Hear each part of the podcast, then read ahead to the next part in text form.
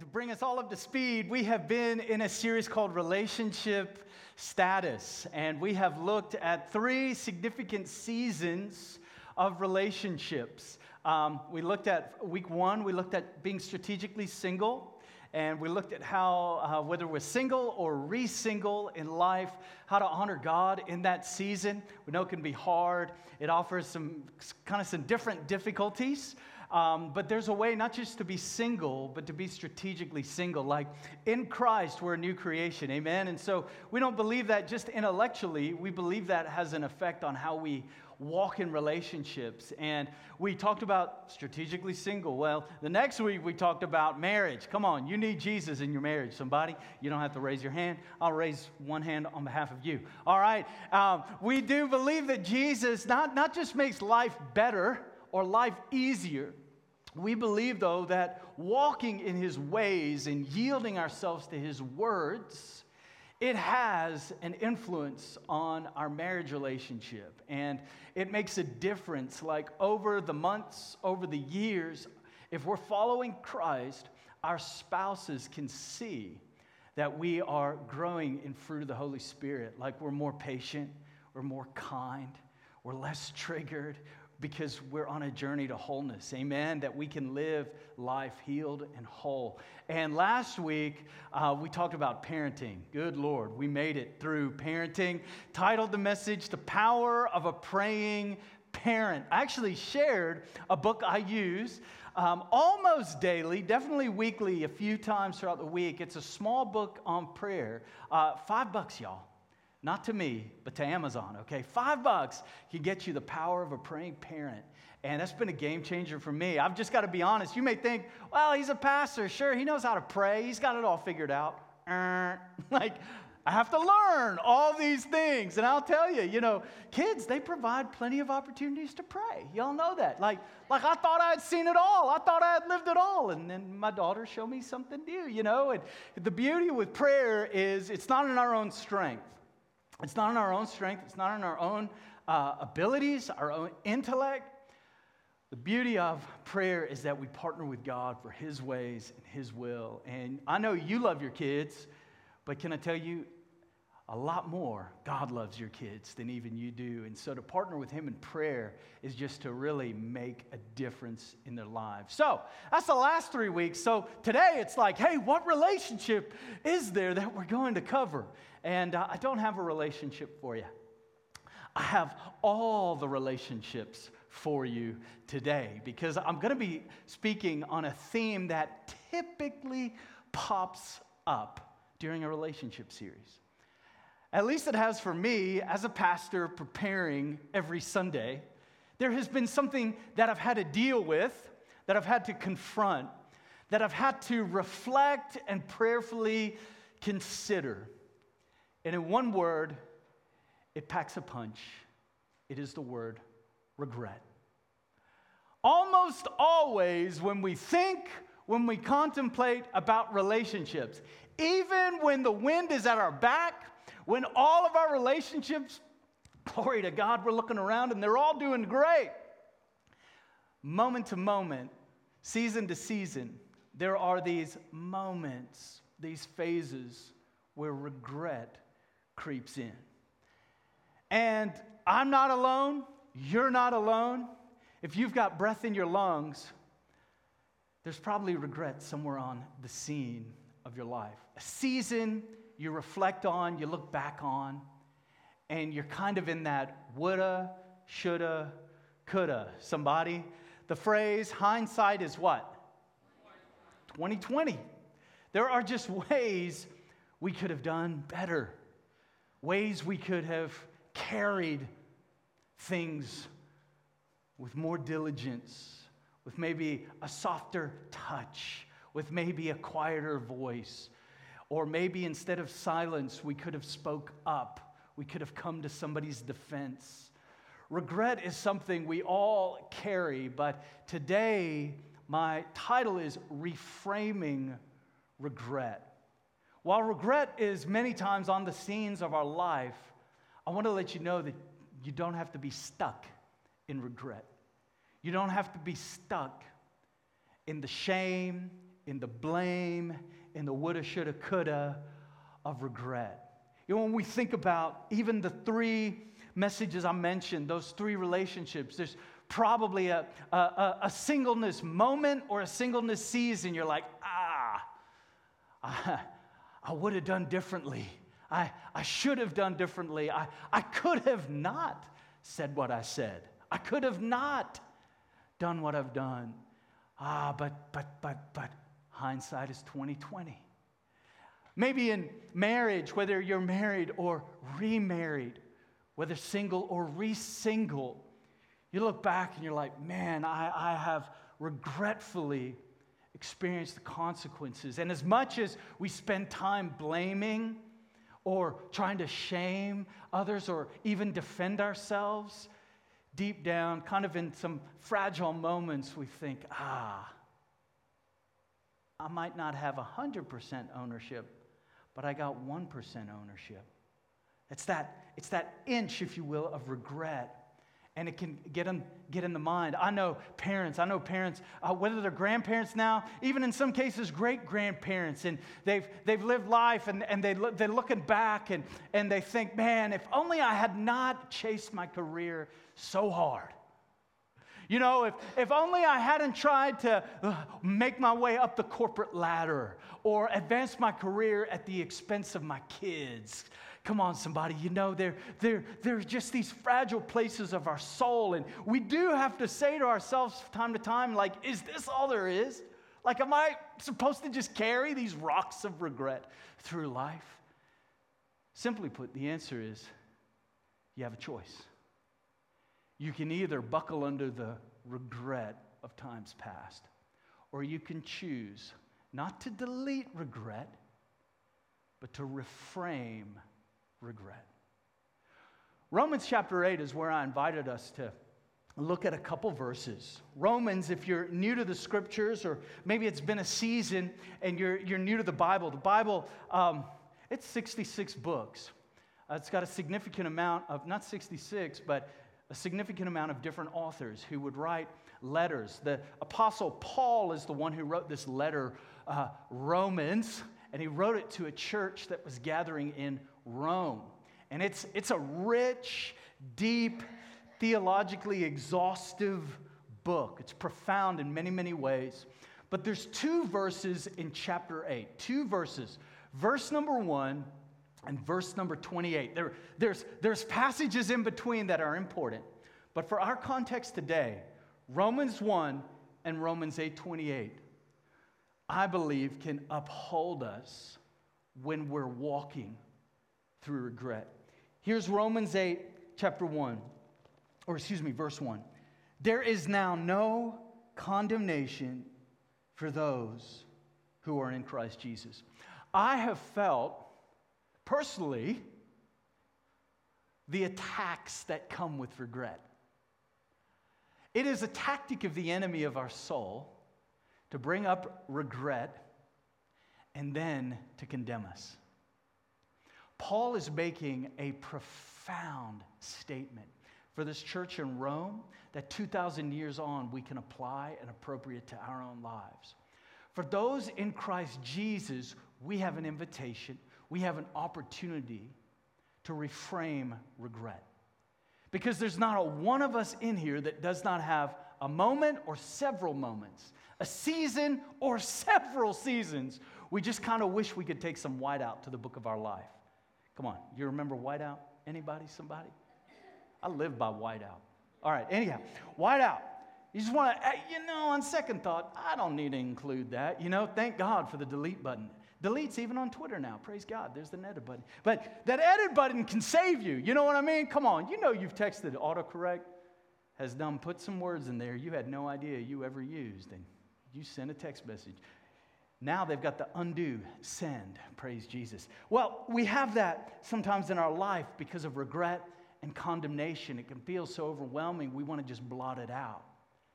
Paul knows that in Christ, nothing is wasted. And so, where we see a wasted or a broken season, Paul brings up Romans 8 28. He leads us with this phrase there's no condemnation for those in Christ Jesus. And then 828, you may know it. And we know that in all things, everybody say all things. One, two, three. All things. All things. All things. Your worst parenting mistake. Your worst marriage moment. Your failure to live strategically single and follow the crowd and follow the broad and wide path of destruction.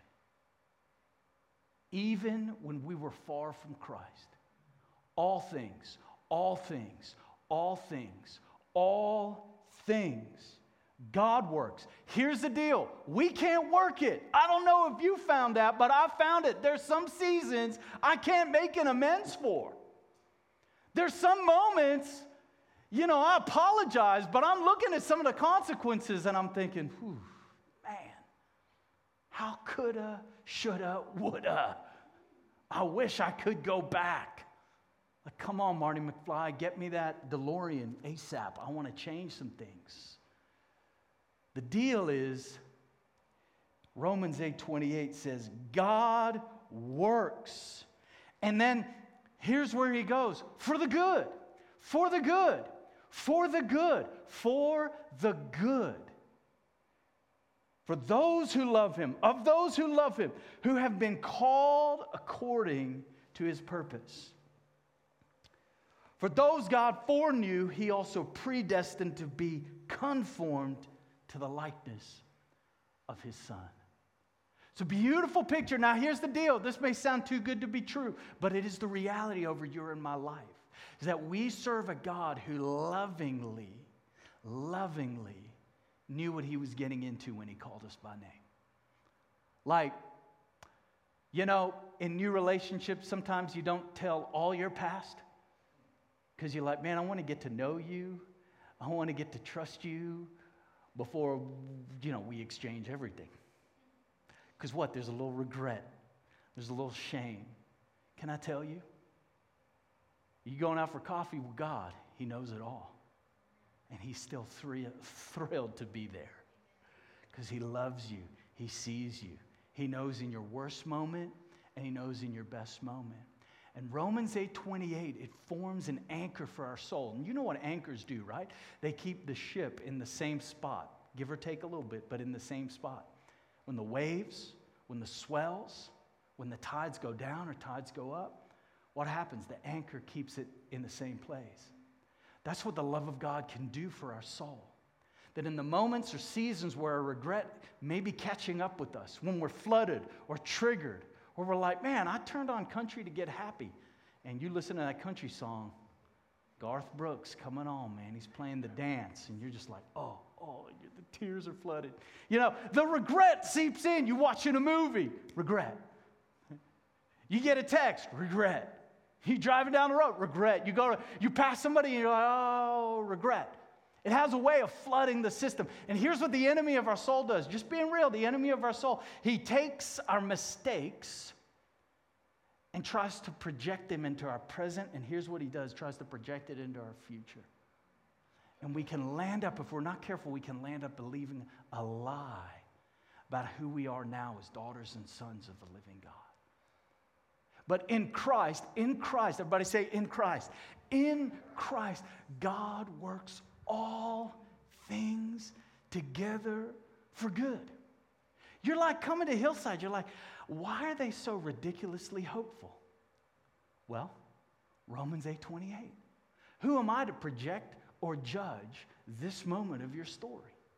When Almighty God is seeing the whole picture, and according to His Word, He takes our wastelands of regret, and He, not us, He has a way of leading us into paths of restoration, paths of reconciliation, paths of redemption that He can create. That's the beauty of us now living in life, living in relationship where, listen, our relationship status, no matter what it is, it doesn't have to be one of regret. Like Jesus really transforms us. He really can reframe some of the broken spaces and places of our lives. And Jeremiah 29 11 can become a portion over our singleness or re singleness, over our marriage or remarriage, or over our parenting. We can begin to get a glimpse that God sees us, He knows us, He's working all things together for our good. And He knows the plans He has for us. Can I tell you, we want to be a people that in every relationship we continue to hold on to hope and not get bound or shackled by regret. Because here's the deal we all have made mistakes. We have, man, I talk, I talk, I talk to parents and they wish, they, they wish, they're like, man, I wish I hadn't engaged so much in just my kids and have remembered I'm married. Because I gave everything I had to my kids and I forgot my spouse. And I've seen, I've seen people in their singleness, they're like, man, I had no idea the regrets I would carry because I was just living for the moment, doing what felt good in the time. I've seen married couples and I'm like, man, I wish I hadn't chased the career. I wish I had followed the ways of God, gave everything in my career, but set up the right boundaries. And when I chose to cheat, I wish I didn't cheat my family, but I cheated on my career because my family is now in a state that I wish I could turn around. Regret's real, it's thick. Not that you feel it in the air, but it's in the air. And here's what's wild the people we interact with, they're longing for the hope you're hearing about today. They just don't realize it yet. They're drowning, man. You, you, you talk about, they talk about, they talk less about dad guilt than mom guilt, but it's the same kind of guilt. It's like, man, I just regret. I've just done all these things. Here's what we do we learn to go to those spaces and places and trust the Lord that He's faithful. Paul will also talk about in Romans. See, man, don't take the grace of God to continue to make more regrets. No, he says, don't, don't, don't live like you just do as you please. But he says, learn to trust the Lord, learn to obey the Lord, and walk in his ways. And life has fewer regrets. Because there's nothing we can do about the past, but there's plenty we can do about our present and our future. And so, you know, we look at Romans. I kind of wish I could say, hey, well, why not turn to Second Regrets, chapter 7, verse 22. That is not, that's the 67th Bible, uh, book of the Bible, just didn't make the cut. No, I wish there was like a, a, a second regrets. Turn to chapter 722, and here's a five point plan. There isn't one. But you know what your Bible is filled with? It's filled with stories that the moment you start reading them, you can see the regret surfacing in the front of the story. And yet, the end of the story has got the fingerprints of God making a masterpiece out of people's brokenness and despair. I think about the book of Ruth. You've ever heard about the book of Ruth? Now, it's not near Romans, it's several books back the other way in the First Testament of Scriptures. Quick synopsis of Ruth it's named after Ruth, who's a, a, a daughter, a wife in the story. But there's three main characters, three ladies Naomi and Ruth. They're the predominant two. There's another Orpah. So Ruth is a wife and a mom. You've got Naomi, who's a wife. You've got Orpah, who's a wife. Well, the three husbands, they're all taken out. Yeah, the book begins quick, it's fast. Dead. Done. Over. And it reads kind of quick, like a news headline, just brrr. today in Moab, three men dead. You know, it just kind of reads kind of quickly. But you go there and you think to yourself, my God, what is this book happening? Why, why would you include this in the Bible? Ruth is like epic proportion of despair, disappointment, tragedy. They're in Israel, Bethlehem region, and a famine happens to strike the land. Desperate. They can't go to, to Costco, they can't go to Sam's Club, they can't go to JC, your pick a choice. They can't go to the grocer, there are none famine has struck the land. So they move to Moab. And then they move to Moab. And as if famine's not bad enough, now all the breadwinners at that time and in that culture cut down, they're dead. You have Naomi left Ruth and Orpah. Naomi is a mother in law. She lovingly pulls her daughters aside and she says, Listen, daughters in law aside. and She says, Listen, here's the deal. You're off the hook. You owe me no allegiance. Your husbands are dead. And what? If I'm to have kids now in this late age, you think you could marry one of them? Ain't gonna happen.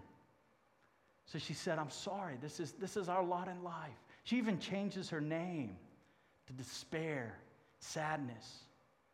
Naomi, I mean, it's all, it's thick, it's on the pages. And you can imagine regret begins to seep into their mind. How on earth could we move our family across the nation only to now not only have famine, but now our breadwinners are dead? And Orpah takes Naomi up, kindly says, Thank you. I love you. Thank you for letting me go back to my family. I'm out of here. Orpah believes. And in a beautiful, some of the most beautiful poetry and passages of Scripture, Ruth clings to Naomi and says, Where you go, I'll go. I'll be there. I'm with you all the way, all of what life happens. And so you're reading Ruth and you're kind of scratching your head thinking, Y'all don't seem to notice everywhere you go, despair, destruction, frustration, regret is all over it. What are you thinking? Don't, don't make a move, stay put. And yet they move back. Naomi moves back to her region. And by the end of the book, you're astounded. What are you astounded at? You're astounded at the fact that God works all things together for good for those who love him and are called according to his purpose. That no matter how low things got for Naomi and Ruth, no matter how desperate, defeated, distracted, disappointed, discouraged their souls were, God never left them for one moment. He was carrying them through with his loving right hand, scriptures would say, that he led them into a place of peace and fruitfulness just by coincidence, when they arrived back in Israel, part of their redemption story was Ruth wanted to put food on the table. So she went to, she went to pick up grain in the fields and then make it into bread and dough, and they would make their meals. It just so happened by coincidence. The kinsman, kinsman redeemer was the same field she's harvesting out of. And so the favor of God was poured out poured out. She lands up marrying Boaz. They land up having a child who'd be the grandpa of King David. King David is in the lineage of Christ Jesus, a foreshadowing of the kinsman redeemer. Redeemer. Through this story, through these generations, what's taking place? God is writing his generosity, his kindness, his love, his mercy, his peace. And as Josh was sharing in the ministry moment, if you remember, sometimes if you're anything like me, regret gets you here. And you get stuck, defeated, frustrated. You get flooded with all that emotion. And you just kind of bum out for a bit. If we're not careful, a regret moment can turn into a regret season. And so, what am I proposing? I'm proposing you reframe regret by choosing to see on your weakest, hardest, most difficult moments where you botched up and you messed up, that you would have the cross and appropriate it, put it right smack dab in the middle of that. And say, though I don't know how, though I can't make it happen, God works. God works all things together for good. You may have not known that, but you have permission to do that in Christ. Not in your own strength, but in Christ. And I've seen people, I don't know how, I've seen people walk through situations, through difficulties. For uh, regret is a, is a subtle word. It's a softer word than how they may describe part of their journey. But I've seen them reframe regret, and almost always they've been able to do uh, these things that I'm about to highlight. Almost always, these are, are fruit, if you will, of their life. Somehow they found a way through a, a lot of prayer, through a lot of reflection, through a lot of therapy sometimes, somebody, through being in a small group, somebody, through life. The healing hand of God has moved in their life. And I can't rush you into these. I can't hold a Bible to you angle it just right and shake it in your face to these things? I can only invite you to consider. The people who somehow healed and began to reframe regret, they found a way to forgive themselves. They found a way to forgive themselves. They found a way that Ephesians chapter 2, 4 through 5 begins to be appropriated not to everybody else, but to themselves. That when they look back at the, at the parent that was, when they get discouraged or they get defeated or they get disappointed, not as a cop out, but as a Christian holding on to hope because of the work of the cross and the resurrection of the Savior, they find a way to appropriate the mercy of God over their own soul. And they can admit, yeah, I missed it. Yeah, I'm sorry. Yeah, I wish I could go back.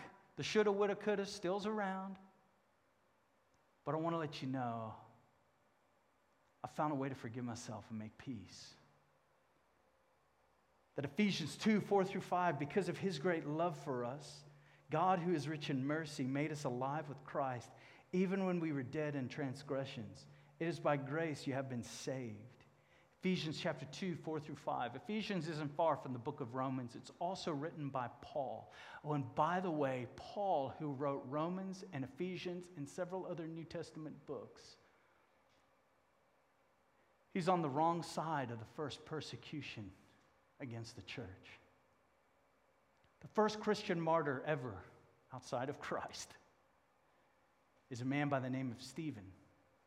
And Stephen is killed, and Paul gave authority for Stephen to be killed. In fact, scriptures say that they laid the clothes of Stephen at Paul's feet. You talk about some regret, somebody. Paul was carrying it daily.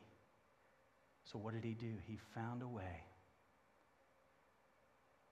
to recognize that God visited him in his lowest moments, in his most broken moments.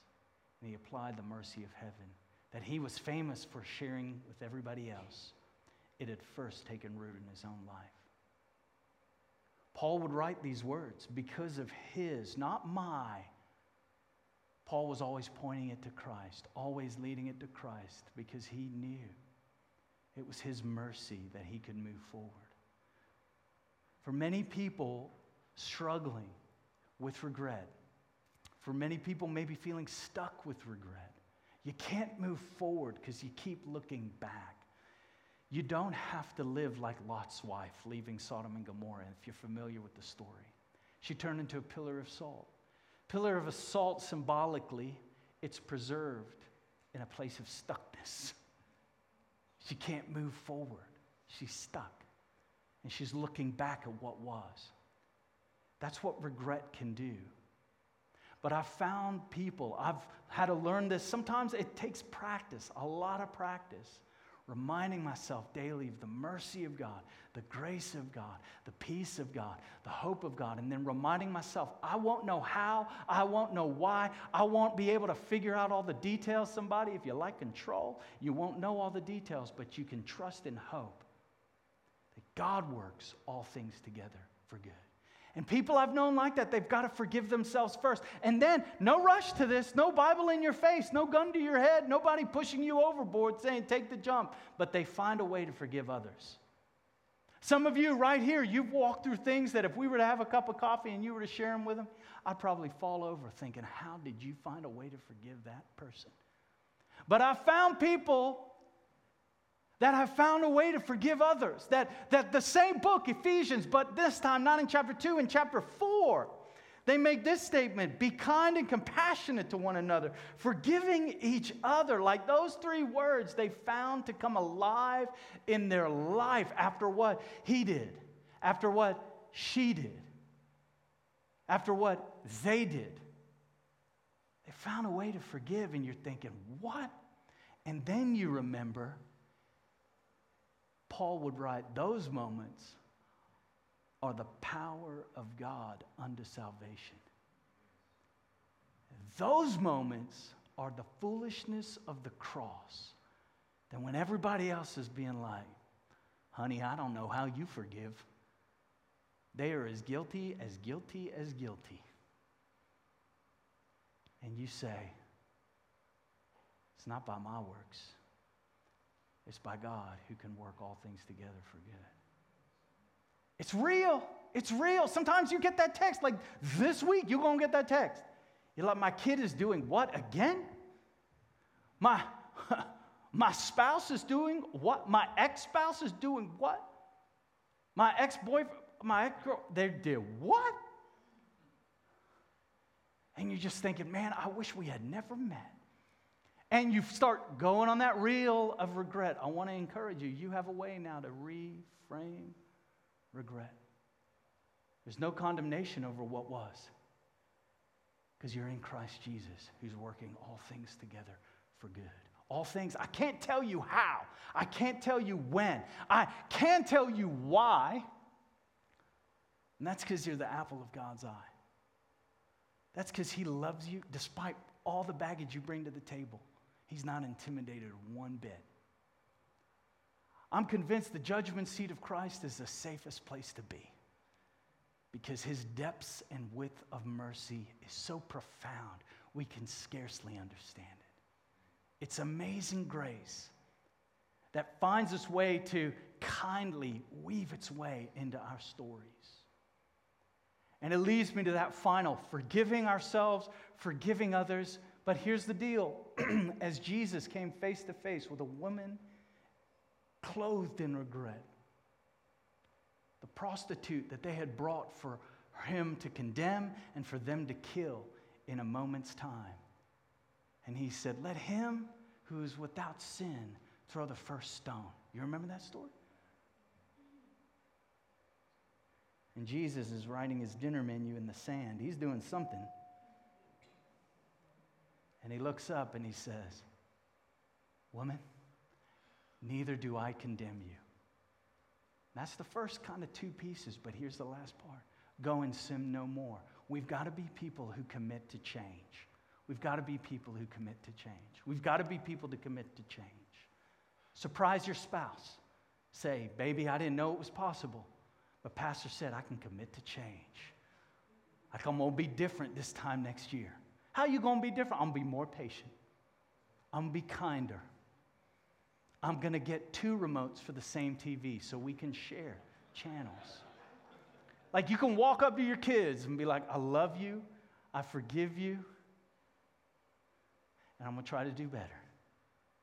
I'm sorry. That, my kids will tell you that's about the favorite phrase around the house. In Jesus' name, and I'm sorry.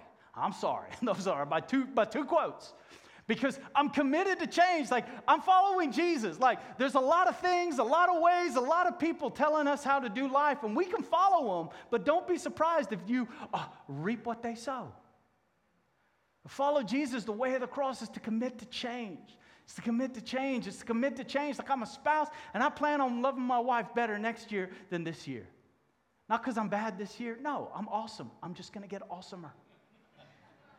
Like, I am so sweet. You're like, man, you're so positive, kind, and uplifting. I love this church. Well, just wait till next year.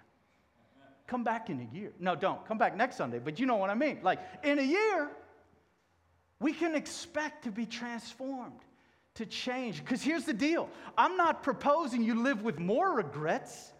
I'm not saying, ooh, regrets so fun. Let's make more of them. No, please don't hear that in this message. I'm saying that we can reframe what was, and by God's grace, we can step into what will be, marked by the kindness, the love, the hope, the peace of God. That we can step into that abundant life that He has freely given you and me to experience. But it takes not doing it in our own strength. It takes us partnering with Him to commit to change, like to commit to being conformed to Christ's likeness that Paul said is possible. Like some days, I'll be real, I make it really hard for God. But other days, it gets easier. And what are we doing? We're doing what the doctor did this last week when you visited him. We're doing like the law lawyers do. You know what's on. They got certificates to say it. What are they doing? Practicing medicine. Like, how discouraging is that? You showed up, the surgeon, I'm practicing surgery on you. No, not on me, man. You figured it out. You do that on me. Don't practice none. No. People can make a great living just practicing. Can I tell you, in Christianity, we think we somehow have arrived.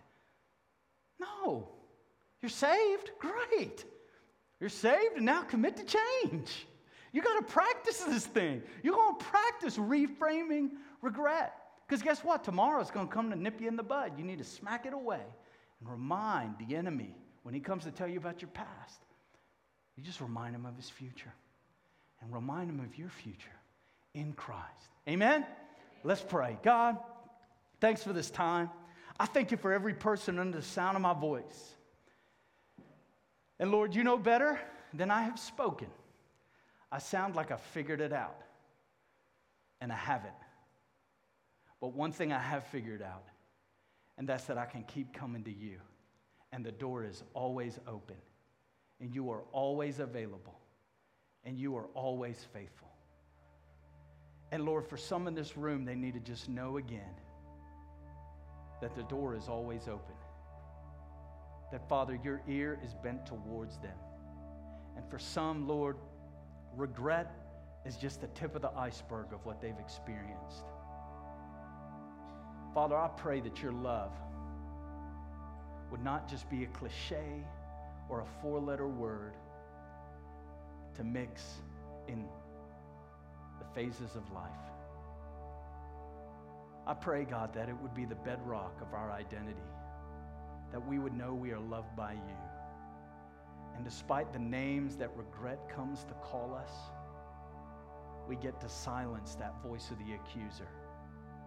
And we get to tell our story of how, yeah, we've got regret, but we know the one who is reframing it on our behalf.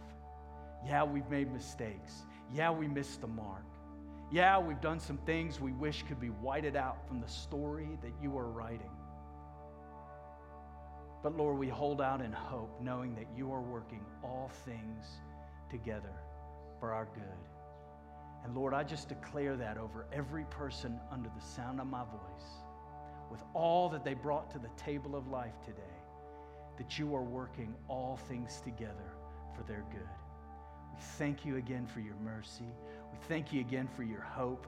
We thank you for your permission to be ridiculously joyful people, day in and day out. Because it's not contingent on our circumstances, it's contingent on your love for us that never changes. We thank you for that, God. In Jesus' name, amen. Amen. Thank you all so much.